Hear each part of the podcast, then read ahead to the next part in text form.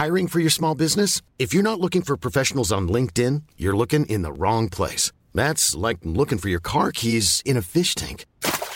LinkedIn helps you hire professionals you can't find anywhere else, even those who aren't actively searching for a new job but might be open to the perfect role. In a given month, over 70% of LinkedIn users don't even visit other leading job sites. So start looking in the right place. With LinkedIn, you can hire professionals like a professional. Post your free job on linkedin.com/people today.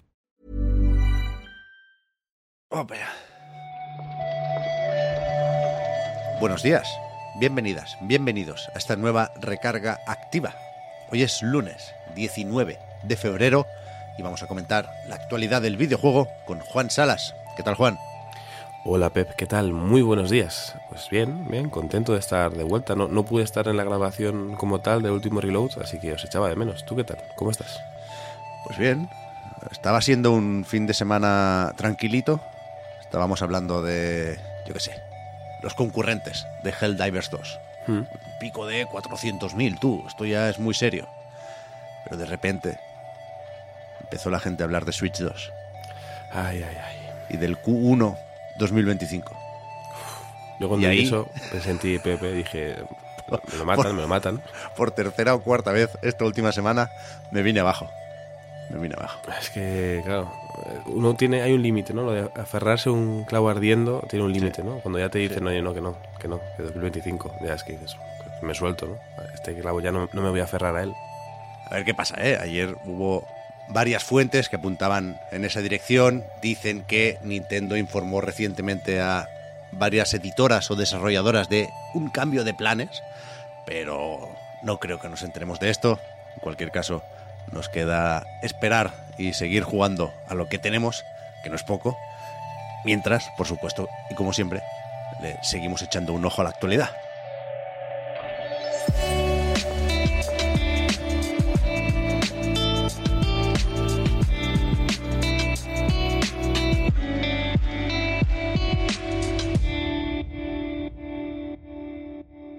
El viernes, en la recarga activa, no estuvimos, Juan. Ni tú ni yo. No. Estuvieron nuestros compañeros Víctor y Óscar. Gran trabajo hicieron. Hablaron ambos, por supuesto, de el futuro de Xbox, de ese podcast oficial con Phil Spencer, Sarah Bond y Matt Booty. Y no hubo tiempo, por lo tanto, de hablar de los DICE Awards, que creo que son importantes por prestigio y también un poco por la coña de que quizás, según el baremo que quieras usar, son los Óscar de los videojuegos, en tanto que son los premios que entrega la Academia de las Artes y las Ciencias Interactivas Norteamericana. Sí, son premios bastante prestigiosos. De hecho, cuando se anunciaron los nominados lo comentamos, señalamos también la nominación de Cocoon, que estaba muy en boca de todos en ese momento, y los muchos premios a los que optaba, por ejemplo, Baldur's Gate 3, como, bueno, gran juego seguramente del año pasado, y a mí se me había olvidado completamente porque el tiempo va más rápido de lo que creo, pero es que claro, ya estamos a más de la mitad de febrero, así que ya conocemos los ganadores de estos premios. La verdad que no me sorprende mucho viendo la lista de vencedores, creo que es un buen reflejo de lo que fue el año pasado y lo que hemos visto también en otros premios, pero vaya, si hay que poner un titular de estos premios, seguramente sea que el mejor juego del año para los DICE Awards fue Baldur's Gate 3, que además se llevó otros 4 premios, 5 en total en esta ocasión. Pero no estaba el amigo Sven para recogerlos, ¿no? No fue con su armadura, no, me parece que no. Era en Las Vegas, igual no es tan cómodo, ¿no? Irse hasta Las Vegas con la armadura. Bueno, en Los Ángeles sí estuvo, ¿eh? Sí, pero Los Ángeles al final, como que entiendo que es más sencillo llegar y irte hasta, ¿no? Nevada, ¿no? ¿Dónde está Las Vegas? Yo creo que desentona menos una armadura en Las Vegas que Elvis, en Los Ángeles. Un Elvis pasado un poco ya de moda, sí. Y Sven. Estuvo bien. Yo me puse la gala de fondo el otro día. Creo que está en IGN, en el canal de YouTube de IGN, por alguna razón. Vale. Y me gustó sobre todo la parte del homenaje a Koji Kondo, que fue el que recibió el premio a la trayectoria, no recuerdo cómo lo llaman aquí, pero bien, es verdad que es un buen sarao. Sí, al final, como digo, o sea, tengo que ver parte de la gala, lo haré en cuanto pueda después de la jornada de hoy, pero al final son premios relevantes y como digo, yo creo que pueden estar contentos los fans de distintos juegos. Por ejemplo, los que disfruten mucho de Marvel's Spider-Man 2, fue el juego más premiado, se llevó hasta 6, entre ellos el de mejor juego de acción. La gente prefiere los juegos de Nintendo, pues el Zelda, el Tears of the Kingdom se llevó el mejor juego de aventuras, pero Super Mario Bros. Wonder fue el mejor juego familiar. Alan Wake también tuvo su premio, mejor dirección de arte. Al final estuvo bastante repartido y si encima la gala que tú has podido ver, Pep, fue interesante, pues bueno, yo creo que es una buena señal para estar pendientes también el año que viene. Sí, me quedo con los premios, porque otras cosas que llegan desde Las Vegas no son tan positivas. O sea, no sé si has visto tweets de Jason Schreier, por ejemplo, o de Danny O'Doyer, de No Clip. Dicen que los ánimos están regulín en la industria.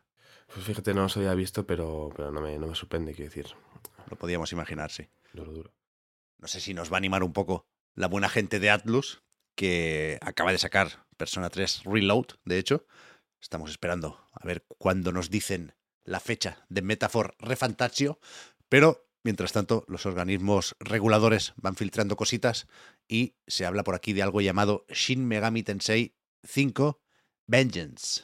Sí, una noticia interesante, sobre todo para los fans de Shin Megami Tensei. Igual tenemos que hablar otra vez con Jaime San Simón, ¿no? Jaime, te hemos llamado hace poco, pero vuelve para hablar de esto. Al final, lo bueno de este tipo de organismos, en este caso es un organismo administrativo coreano que se encarga del rating de los videojuegos, el que ha registrado este juego, lo que, bueno, pues puede confirmar ciertos rumores que llevan sonando desde verano del año pasado y que nos puede llegar, nos puede hacer por jugar pronto seguramente esta especie de edición completa del Shin Megami Tensei 5 con, por lo que parece ser, alguna que otra inclusión de contenido adicional. Así que bueno, buenas noticias, sin duda. Sí, yo no recuerdo muy bien por dónde íbamos, ¿no?, con estos rumores, pero sí me suena que en su momento, poco después de que saliera el original en Switch, te diría, se empezó a hablar de unos tags, de la inclusión en el código, no sé muy bien si del juego o de la web oficial, pero aparecían por ahí PlayStation 4 y Steam en ese momento, o PC. Así que supongo que tiene sentido y supongo que saldremos de dudas pronto, pero que no se olviden, insisto, del Metaphor, ¿eh? No sé cómo para olvidarse, quiero decir. Simplemente por el menú del juego sí, ya dices, no me puedo olvidar de este juego. Y para terminar, con los titulares, luego vamos con los lanzamientos, que es lunes, tenemos esta noticia más o menos curiosa de la demo o la versión de prueba de Skull and Bones, que no sé si es más noticia por el hecho de que, joder, te deje probar el juego de Ubisoft durante 8 horas o porque se publicó el día después de que saliera el juego. No sé si como reacción a el recibimiento del mismo Skull and Bones después de tanto tiempo. Sí, es llamativo y por tanto yo creo que también noticiable. Si tú quieres poner una demo de tu juego antes de su lanzamiento o a la vez para que la gente lo pueda probar y luego decidir, perfecto. Hacerlo un par de días después o el día después es algo distinto, pero bueno, tampoco tiene por qué pasar nada. Pero lo de poner 8 horas de demo, es verdad que luego te permite trasladar todo tu avance, todo tu progreso de esta versión de prueba al juego definitivo si decides comprarlo, ¿no? Pero permitir jugar 8 horas al juego antes de comprarlo me parece, no voy a decir que excesivo, oye, mejor, pero me parece tremendo, ¿no? Yo creo que es más una reacción a, igual la gente no está jugando tanto a este juego, a ver si con este gesto generoso conseguimos atraer a más gente, pero igual hay más gente que dedica 6-8 horas a jugar y dice, suficiente, no quiero más, no sé, es un poco extraño, ¿no?, el movimiento. A mí me parece algo positivo, por supuesto. Yo siempre he dicho que tenía curiosidad por probar Skull and Bones después de tantos retrasos y de tanto lío con el desarrollo, pero si quisiera Gresca, no quiero Gresca porque es lunes, igual te diría cuántas horas me sobran a mí de esas 8. Bueno, para no que regrese, Pep, la verdad. Sí. Yo creo que es por eso que digo que mucha gente quizá quiere probarlo, pero se queda en eso, en quiero probarlo y no comprarlo. Pero vamos, mejor poder probarlo que tener que comprar el juego completo sin catarlo, vaya. Uf, lo que he visto aquí, Juan. Estoy echando ya un ojo a los lanzamientos más destacados de esta semana. Empezamos por mañana, el martes día 20, que llega Balatro, un juego del que Víctor ha hablado ya en varias ocasiones, y creo que le queda alguna todavía, que es un roguelike de póker, que por lo visto es bastante la hostia. Uno de los juegos, yo creo que, de estos juegos que ves alguna que otra persona que te puedes fiar bastante de su criterio. Hace poco leí un texto en la revista Edge, Víctor lleva un tiempo hablándonos de ello, en el Discord de A Night se comenta bastante, hay mucha gente encantada y enganchada al Balatro, y ahora que va a llegar la versión definitiva, imagino que ese número aumentará, ¿no? Me parece que es el típico juego un poco pozo en el buen sentido, de dedicarle horas y horas. Creo que la versión que tenía antes disponible tenía cierto límite de horas al día para poder jugar. Fíjate cómo debe ser para tener que ponerle un límite de horas, pero promete bastante. Yo creo que nos va a sorprender este Balatro, pero ahora no puedo evitar parar de reírme un poco, Pep, porque cuando has suspirado al ver la lista de lanzamientos, claro, creo que sé por qué juego lo hacías. El Nani ha sido por Nightingale, que es mi némesis. Es el juego que más odio yo del mundo, a falta de probarlo, por supuesto, pero es me parece a mí del juego más feo y menos apetecible con el que me he cruzado jamás. Insisto, de momento solo en eventos digitales, pero bueno, tenemos una historia, Nightingale y yo. Sí. A ver, puedo entenderlo. Para empezar, hasta hace bien poco pensaba que salía el jueves, pero esta mañana me he metido en Steam y ponía que salía mañana martes 20. Espero que sea así y que Steam no me haya engañado, pero es un juego, es un plato combinado, ¿no? Tiene como un poco de todo, lleva años dando vueltas con trailers que no dejan de enseñar cosas un poco distintas en cuanto a estético y lo jugable. En su día también fue portada en una Edge y tiene un reportaje bastante amplio, pero desde el primer trailer hasta lo que vimos ya después de construcción de casas, de los portales, el diseño de los personajes, cómo se juega, yo no dejaba de ver como más géneros y subgéneros dentro del juego y no entendía nada. No es tampoco uno de mis juegos más esperados del mes, ni mucho menos, pero me hace gracia, porque como odias tanto este juego, pues yo lo disfruto. Es verdad que lo odio, y ya lo siento, porque no es bonito, pero... Si tuviera que dejar una puerta un poco abierta, Juan, por si resulta que la semana que viene hay que hablar de 1 millón de concurrentes en Nightingale, sí creo que... O sea, hace poco hubo una beta abierta y salieron impresiones más o menos positivas de ahí. También es verdad que supongo que si te apuntas es porque te interesa un poco la cosa, ¿eh? Bueno. Pero está el discurso de los veteranos de BioWare, quieras que no, hay dinero, juraría que de Tencent, aquí metido, para promocionar el juego y hacer que se vea y que se note un poco, pero es que también, hostia, ahora no quiero equivocarme con esta historia, pero juraría que Nightingale es aquel que iba a ser un MMO, que iba a funcionar de una forma completamente distinta, pero sí. La editora, quien ponía la pasta para producir el juego, dijo, me voy a hacer NFTs y blockchain, y aquí os quedáis. Y entonces los desarrolladores dijeron, bueno, pues ahora tenemos que hacerlo más pequeñito, vamos a hacer un cooperativo, pero no tan... conectado y bueno, se reinventó Nightingale y aquí está con efectivamente de todo un poco. Una historia de superación fantástica, Pep, aunque tú seas un hater, a tope con Nightingale. Fíjate, has dicho que había reviews positivas, ¿no? La gente ya ha podido probar este Nightingale. Te recuerdo que después de jugar a Foamstars, mucha gente nos dijo que, cuidado, que podía ser buen juego al final. Ya, bueno. Y bueno. Los avances se rigen por el beneficio de la duda un poco. Miércoles 21, Bandle Tale, a League of Legends Story, otro de estos que quizás es importante por el contexto, ¿no? Por aquello de que es, o será, el último juego de Riot Forge. Sí, es el último juego de esta iniciativa de Riot, de estos juegos como spin-offs del lore de League of Legends con otros estudios ajenos a Riot. Poco después de su anuncio de este Bandle Tale fue cuando se anunció el final de Riot Forge, así que bueno, lo bueno es que fue un anuncio muy a corto plazo y que el lanzamiento está ya aquí mismo.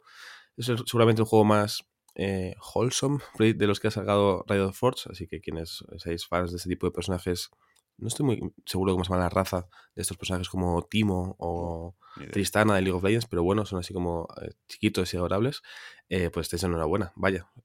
La pena es que, por su desgracia, creo yo, no habrá más juegos de Riot Forge. Yo creo que era un camino muy interesante para explorar. Y esta semana parece que es el jueves, el día importante, yo me imagino por lo de los numericos, por ser el 22 del 2, porque llegan Pacific Drive, Inculinati con su versión 1.0, sale de acceso anticipado, Garden Life, A Cozy Simulator, 502 Arcade y, hablando de haters, te has dejado, Juan, aquí el importante, que es la expansión de Splatoon 3, la cara del orden. Bueno, es que a veces tengo dudas si poner expansiones o no, pero debería haberlo puesto.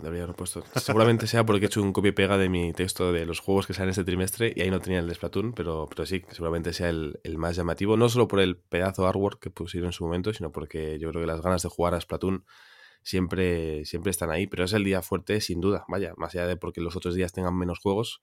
Igual Víctor escucha esto y se enfada porque dice que el día fuerte es mañana con Balatro, pero al final aquí hay un poquito de variedad. Pacific Drive, yo creo que la gente después de jugar a la demo en el Steam Next Fest tiene más ganas todavía de de jugarlo. Inculinati, Marta Trivi escribió hace un año ya un texto después de probar un poquito lo que se podía jugar en su momento, y ahora ya la versión definitiva, este 1.0, está a la vuelta de la esquina. Este 502 Arcade, probé la demo la semana pasada, es un juego de Guatemala que va a llegar a Xbox, a PlayStation, también está en Steam, y que básicamente son como distintas máquinas de arcade donde se juega pues, de formas distintas, pero está bastante bien, la verdad, muy, muy interesante. Quizá el más chiquito, el que menos atención pueda haber despertado de estos, el Garden Life, no deja de ser un juego que al final hace muchos números. Estos simuladores parece que no, pero luego a la gente le gustan bastante. Hostia, pero este es en primera persona. Estoy viendo un vídeo, parece el Skyrim. Mm-hmm. Ojo. Eso te digo, que no hay que perder la vista de ninguno, que luego, cuidado. Muy bien, pues una semana más toca repetir eso, de que no todas las noticias de la industria son tan buenas como nos gustaría, pero en cuanto a lanzamientos, por aquí estamos servidos y, de hecho, se nos acumulan. Tenemos el backlog que no para de crecer. Me estaba metiendo en Gematsu para repasar el tema de los eventitos de esta semana y veo que el 23, esto es viernes, hay uno de Age of Empires. Toma ya. No sé exactamente qué van a hacer, si actualizar los títulos ya disponibles o anunciar Age of Empires 5, no creo, ¿no? No creo, un evento así en febrero que tampoco ha hecho mucho ruido, no creo. Eso se lo dejan para en verano, fíjate. Con Geoff, como todo lo bueno, Pep. No. ¿Qué dices, hombre? ¿Qué dices? Yo es por alimentar tu odio, Pep. Hoy ya que te he visto encaminado hacia esa dirección, pues... Hay que ir a Los Ángeles este año, Juan? ¿A Los Ángeles vamos a ir? Yo creo que deberíamos. Bueno, pues tú eres el jefe, Pep. Quiero decir, hacia donde tú vayas te seguimos. Vale. Tú no hagas muchos planes para junio. Y vale. Vete ahorrando. Porque eso hay que pagarlo. Cada uno el suyo. Pero, hostia, a mí me gustaría ir. Hombre, estaría bien. Un poquito de... En junio vamos a Los Ángeles y en mayo nos vamos a Málaga, al Guadalindi, sí. A tope. Lo tenemos el otro día, creo que en la gala no salía. Porque digo yo que si la publicaban en IGN estaba feo. Pero puso un tuit John Joannas, director creativo de Hi-Fi Rush, que estaba por ahí. Y antes de empezar la gala de premios de los DICE Awards, la que comentábamos al principio de la recarga, puso una foto del escenario. Y en las pantallas había publicidad del Summer Game Fest. Estaba infiltrado Jeff Keighley ahí también. Hombre, en todas partes. No se pierde una. Igual lo de las... Buen terrorista. Bueno. ¿Qué te parece? Tus palabras no las mías. Pero igual todo esto que se descubrió de las camisetas de Hi-Fi Rush, ¿no? Roja, azul y blanca, no era por consola, sino porque era una señal, ¿no? de que tenemos que ir a Estados Unidos, Pep. Es que al final... Es verdad, muy bien. Uf, bien traído. Me gusta. Mañana más recarga activa, ¿no, Juan? Por supuesto, de lunes a viernes por la mañana, sin fallo, en Anet Games todos los días. Vamos a ver cómo está la cosa. De momento, muchas gracias por haber comentado la jugada y hablamos ahora. A ti, Pep. Hasta luego.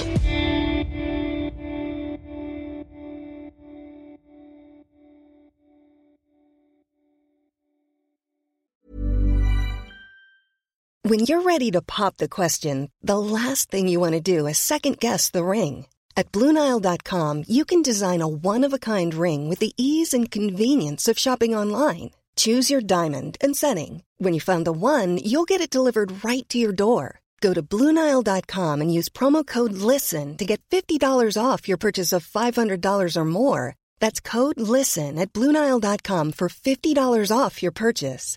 BlueNile.com, code LISTEN. Millions of people have lost weight with personalized plans from Noom. Like Evan, who can't stand salads and still lost 50 pounds. Salads generally for most people are the easy button, right? For me, that wasn't an option. I never really was a salad guy. That's just not who I am. But Noom worked for me. Get your personalized plan today at Noom.com. Real Noom user compensated to provide their story. In 4 weeks, the typical Noom user can expect to lose 1 to 2 pounds per week. Individual results may vary.